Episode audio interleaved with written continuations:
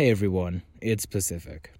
It's also a hot summer day, and I don't want to stand in this closet any longer than I have to, so we're gonna keep this quick. First things first, I want to give a big shout out to our patrons. That means you, Taylor Terry, McSwitch, Tanya, and Jason Ewing. Thanks, guys. Your support means the world. And if you're interested in hearing your name at the beginning of the show, or getting access to ad free and bonus episodes, or even our new monthly postcards, or even getting a new pin, lots, lots and lots of stuff, make sure you find us at patreon.com slash scp underscore pod.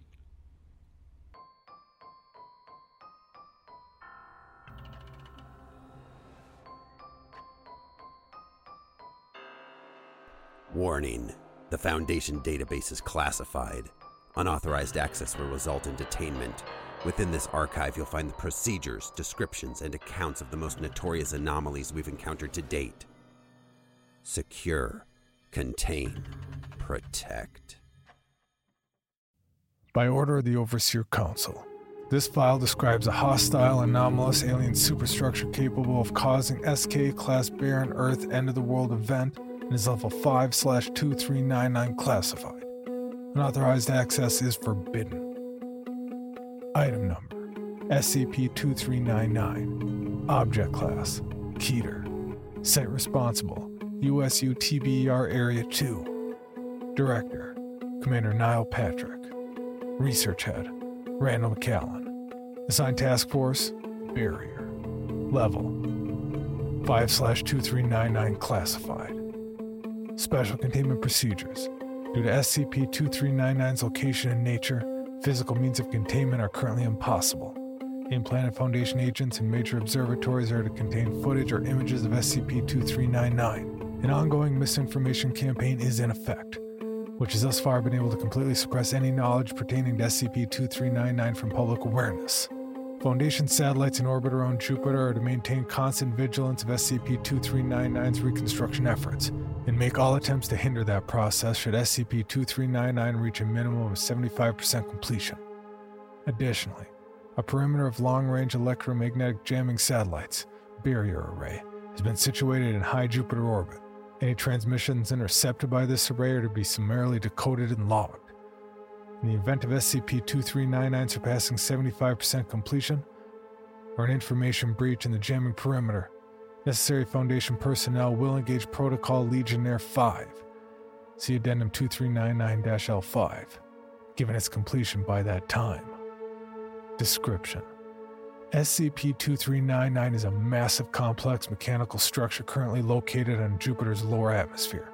Since its visual discovery in 1963, SCP 2399 has been observed to use highly advanced antimatter based weaponry to create spatial disruptions and devastating atmosphere, observable as the Large Red Vortex, commonly known as the Great Red Spot. SCP 2399 appears to be damaged, possibly due to impact with the moon Io before coming to rest in its current position.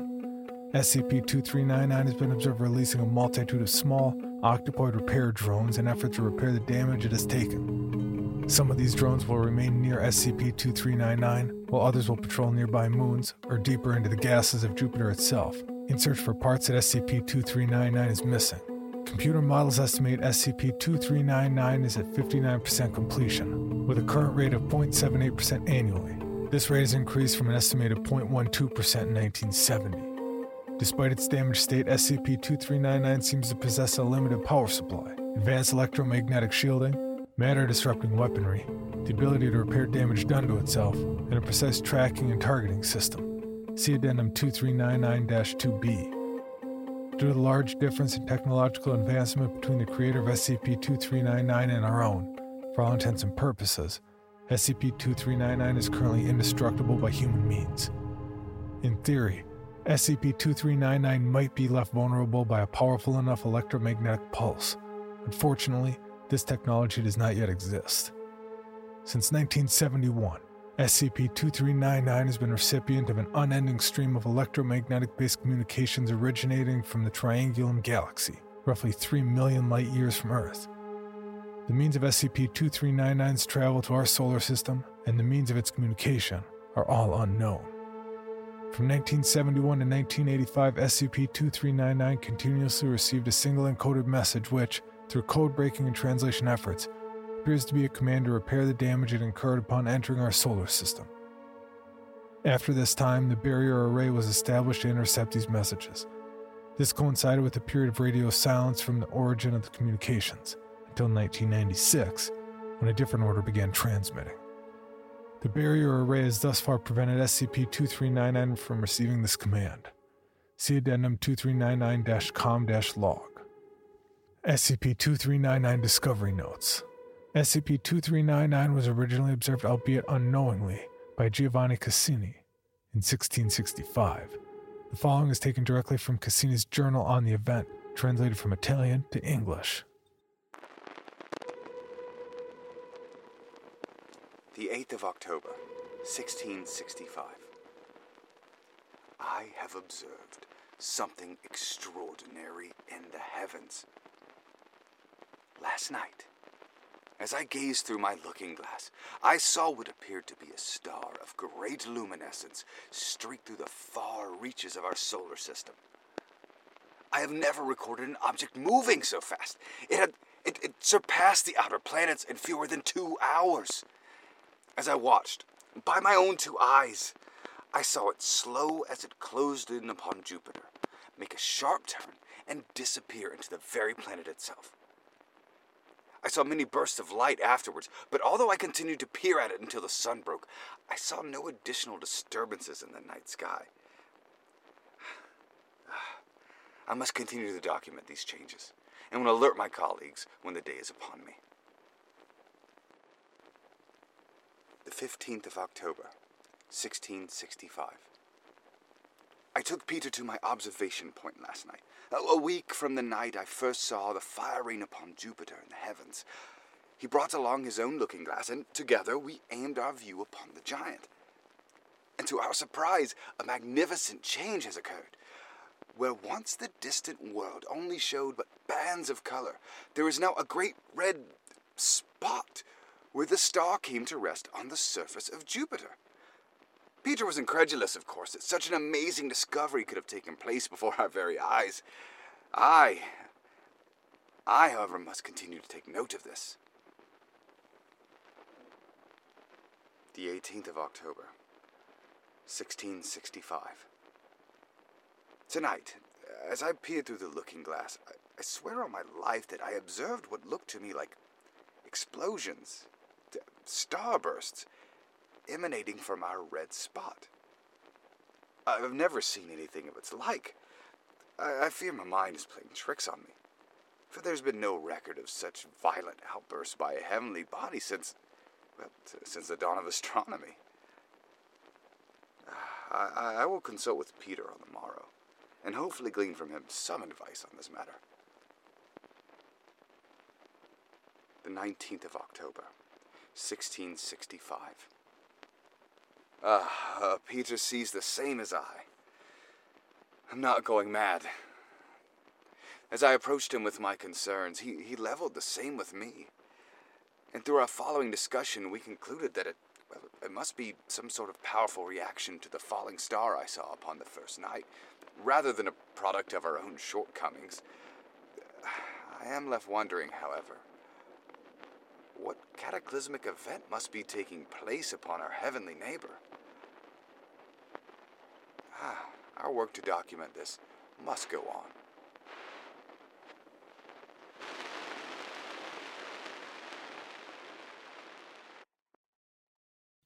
Addendum 2399 2B. At hours on Barrier Unit 53 observed one of SCP 2399's repair drones closing on a piece of debris, quickly determined to be part of a damaged communications array. Because of the nature of this specific component and the ramifications of allowing SCP 2399 to recover it, it was ordered that Barrier Unit 45 fire upon the drone with its onboard concussion batteries. Batteries were discharged, however, the drone appeared undamaged.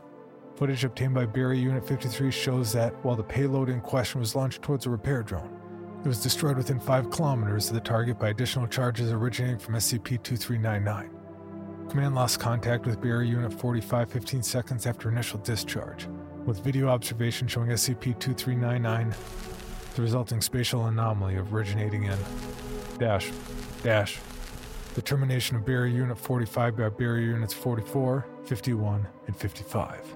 Under no circumstances are any barrier units to further engage either SCP 2399 or drones released by SCP 2399. Addendum 2399 2C Project Gigas.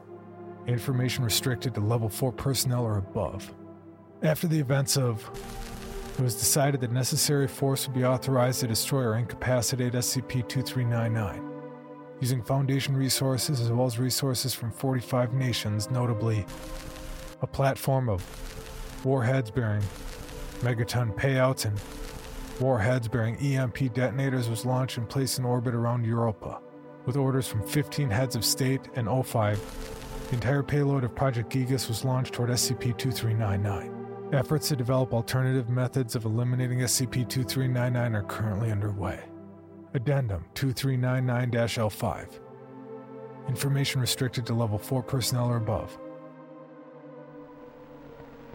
So, SCP 2399. Have you ever sat and wondered Maybe after you hear about a car accident on a street you were just on, or a bombing in a city you were visiting, just how lucky you are to be alive. Just how many things have to go right for you to continue to exist. A few seconds too late, a few seconds too early, and somebody reaches for something they dropped, and a busload of people run into another busload of people. Sometimes this kind of thing does happen, as we've seen far too often. But that's what we're here for protect those who can't protect themselves from things they wouldn't even know to protect themselves from. We can't do it all, though. As many things as we've been able to contain, as many things as we've been able to keep under lock that would threaten to destroy us all, still far too many remain that we can't do anything about. Whether they're too big, or too fast, or too powerful, any of these things could blink and wipe humanity from existence. The fact that they haven't done so yet is just luck, SCP-2399, however, is different. We have little information regarding SCP-2399's motives, origins, and full capabilities. We do not understand how it is capable of communicating over such large distances, or why those who constructed it, if it was in fact constructed, sent it to us in the first place. We do not know what would happen if SCP-2399 is able to fully repair itself or if part of our array would break down and a message got through. We do not know this, so we must assume the worst. Judging by what we've seen, were SCP 2399 to have reached Earth, it would have led to our timely destruction. But sometimes humanity gets a little help. Sometimes something steps in the way of the apocalypse. For us, and for SCP 2399, it was Jupiter. As SCP-2399 began to slow on its approach to Earth, Cassini saw what we've been able to ascertain, that SCP-2399 struck Io, was damaged, and was unable to escape the gravitational pull of Jupiter. Its weapons activated as they were intended, but it was Jupiter that experienced doomsday, not us. Eventually, though, it's likely that SCP-2399 will resume full functionality, and will likely be able to pull away from Jupiter and proceed to its target. As of now, we can keep hurling bombs and EMPs at it all we want, but we've got no indication that any of it will so much as scratch the thing. On the contrary, experience dictates it would do nothing at all. If this were to happen now, we would undoubtedly be destroyed. Jupiter has given us time. For now, SCP-2399 will remain there, reassembling itself, while we devise some way to stop it. Like it or not, we are in an arms race with this thing. Our best guesses give us something like 25 years until it's able to hear past our dampening array.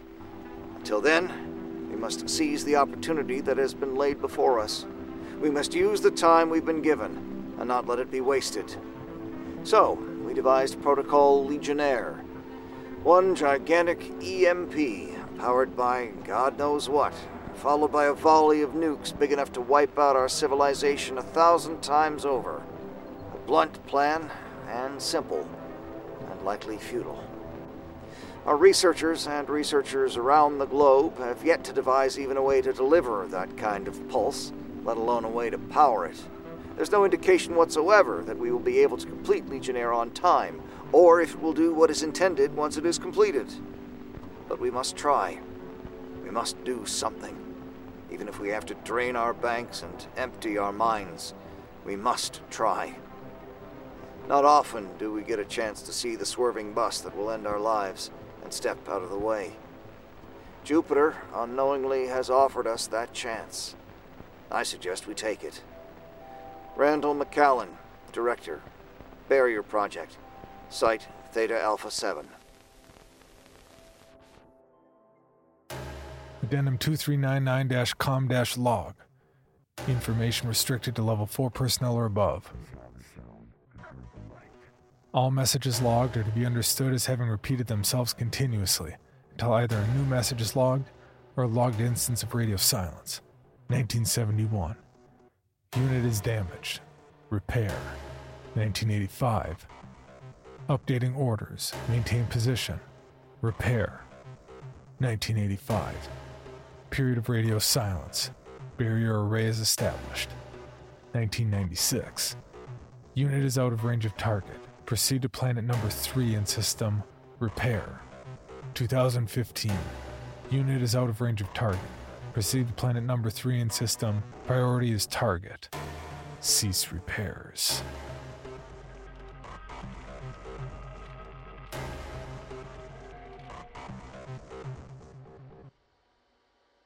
It's day 50 of freeze dried beef stroganoff. Dr. Beckett swallows the meat and rice with a grimace. He's made a challenge out of it, seeing how long he can eat the same meal without cracking. This is probably as far as he'll go with this dish, beating his previous record with the chicken curry. At least if he stops here, he'll have plenty of the beef left to break up the nutrient paste and vitamin pills once the rest of the prepackaged food runs out. I'm not looking forward to that day when I find this swill a treat. He looks out of the porthole, imagining the ventilation fans as a breeze blowing across the lunar plain. Not for the first time, he wishes he had tried to smuggle in just one pack of cigarettes. It wouldn't have done any harm in the end. Werner would have lost his mind if he'd found out, though. The sour faced, stuck up bastard. Of all the people to be shot into space with, the O5s had to send me with Site 19's tie on casual Fridays Wernie, the guy who thinks putting sugar in his cereal is the height of adventure. Maybe it's for the best he went off. Living together, one of us would have by now. Not a word. Not even i I'm just going out and maybe some time. You didn't even shake my fucking hand before you left. God damn you, Wernie. Beckett thinks back to that day, a few months ago, seeing Dr. Werner walking through the craters, heading towards the horizon, opening a radio channel. Hey, Wernie, where are you going? The last words of man. Hey, Wernie, where are you going? Jesus Christ. You didn't have to explain yourself or say something deep and meaningful. Hell, goodbye would have been deep and meaningful enough for anyone. I'd have been satisfied with that. If I'd gone after you, would you have come back? No, you wouldn't have come back. And that's why I didn't say anything else. God damn you, you bastard. It was ironic. That gloomy, unsmiling Dr. Werner was the first one to snap. Because in the end, it was because he was the positive one. He was the optimist. He believed the briefing from the O5S that they were to get ready for the next wave of staff, the pioneers of new humanity rising from the ashes. Even when they both knew no more shuttles were coming, he still thought the Foundation had something up its sleeve that some portal would appear and the O5S would pop out to give them medals and take them back to the world as it was before. I guess the day he walked out was when he knew we were the last ones left. I'm still here because, in the end, I was less hopeful than sour old Wernie. What was the point of hoping after they launched Legionnaire? Beckett thinks back to the day when everything changed. When it started ascending from the gases of Jupiter. The president on television with the overseers beside him, the wailing in the street. The day he told Adrian where he really worked. And then, the miracles. Watching Legionnaire's first test launch, Jimmy Kimmel making electromagnetic pulse jokes, his nieces and nephews drawing crayon pictures of rockets and explosions and arguing about which missile was the best. The Pope leading the faithful in prayer to the world's nuclear bombs in St. Peter's Square. The Lord's angels made metal. An end to wars. An end to pointless squabbles and petty politics. All the negative energies of mankind turned to purpose. With an outside threat so faceless, so impersonal, that all the vitriol and hatred directed towards it became noble. Most of the job involved disgust, fear, and at best, grim satisfaction if things were well done. But those few months. I was proud of the Foundation. I was proud to say I worked there. I was proud to be a human being. Maybe that was worth it. Maybe I should be grateful to Wernie. Now I can say I'm the last man on the moon. The anti Armstrong to your anti Aldrin. One small step for a man, one giant end for mankind. Another half remembered memory of a bright eyed graduating class at MIT as Aldrin walks in, telling America's newest engineers about dreaming and boldly going. Cheers and screams from the crowd, drowning out any substance of the speech. Shoving past friends and holding out a pen and scrap of paper. The prize following him to Boeing, Cape Canaveral, and Site 19. Now returned to dust like everything else. Suddenly, Beckett has an idea and heads to the base storerooms. It's not like I have anything better to do. A few hours later, the rover is loaded with supplies and peels out of the garage, the door silently sliding closed behind it. A set of footprints trails into the distance, but the rover bounces in the opposite direction. He dreams of the first time he went into space, and the last time. Armstrong, Aldrin, Collins, Beckett, Werner.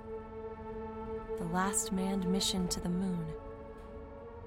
The last mission anywhere. The rover comes to a stop, the beep of the autopilot waking Beckett from his slumber.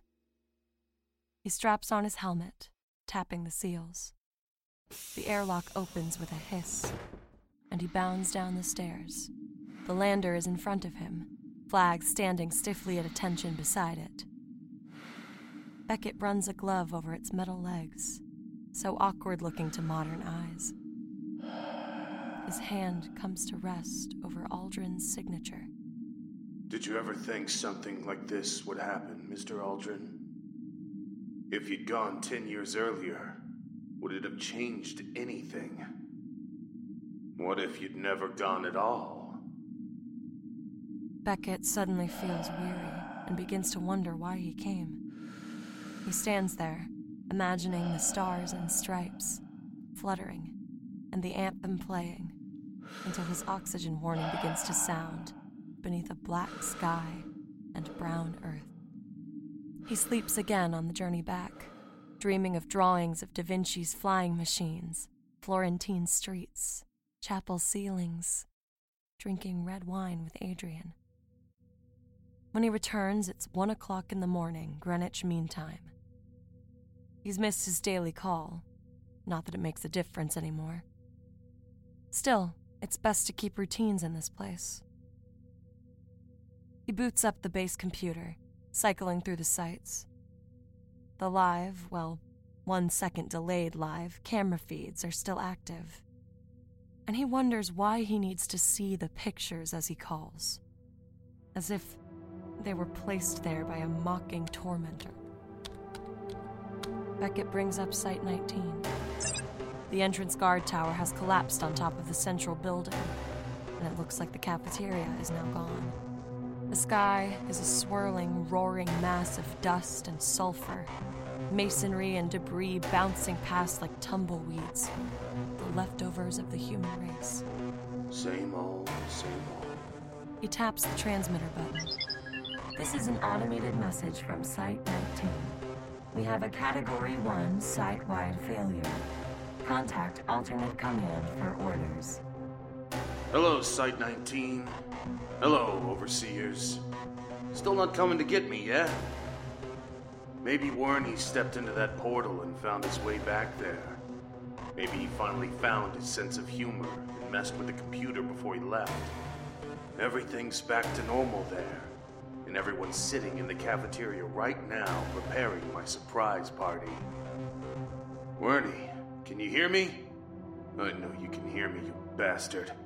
Go back into that portal and come back here right now, you hear me? I want you back here. Wernie, you bastard, I want you back. Oh, Fives, you can come here too, you hear me? You've got some explaining to do. And I don't give a shit how much more you get paid or what superpowers you have. This is an automated message from Site 19. We have a Category 1 site wide failure. Contact Alternative Command for orders. I want fucking Warner and the Overseers! This is an automated message from Site 19. We have a Category 1 site wide failure. Contact Alternative Command for orders. I want my old job back! I want my desk and my office! This is an automated message from Site 19. We have a Category 1 site wide failure. Contact Alternative Command for orders. I want my house and my car and and my lawnmower. You could buy me a new fucking lawnmower. I want to see my brother and my mom and dad. I want Adrian back. I want a bottle of wine to drink with her. I want to see Italy again. I want I want to see a real fucking ocean again. Not a fucking moon ocean, a real one with real fucking water. This is an automated message from Site 19. We have a Category 1 site wide failure. Contact Alternative Command for orders. Beckett slumps over the computer console, shaking with sobs. I want I want to turn on the TV and and and see you say Legionnaire worked. It blew up that alien piece of shit, and it's not the end of the world anymore. It's just SCP 2399. It's new. It's new.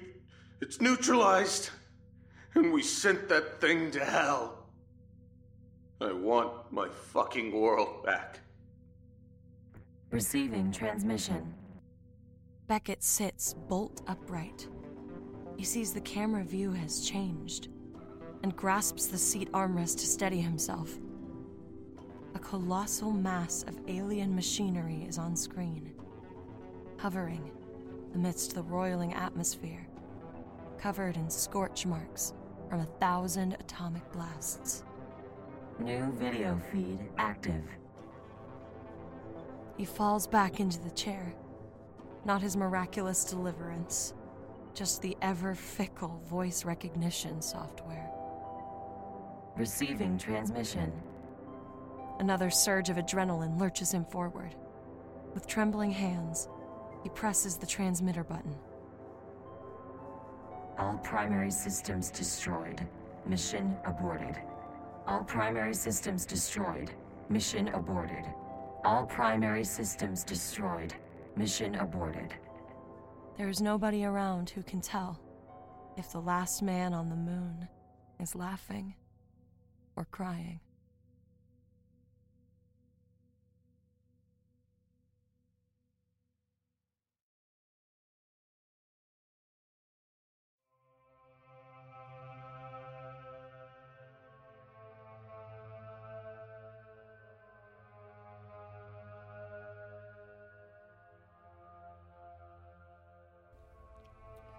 SCP 2399 was written by DJ Kaktus. The Last Man was written by Modern Major General. Our host and narrator is Jon Grilz. Cassini was played by Chris Snyder. McAllen was played by Graham Rowat. The Last Man was narrated by Addison Peacock, and The Last Man was played by Atticus Jackson. Our music is created by the incredible Tom Rory Parsons, and my name's Pacific Obadiah. I'm your show host and sound designer. Our producer is Tom Owen, and this is a Bloody Disgusting show. For more information, visit bloody-disgusting.com.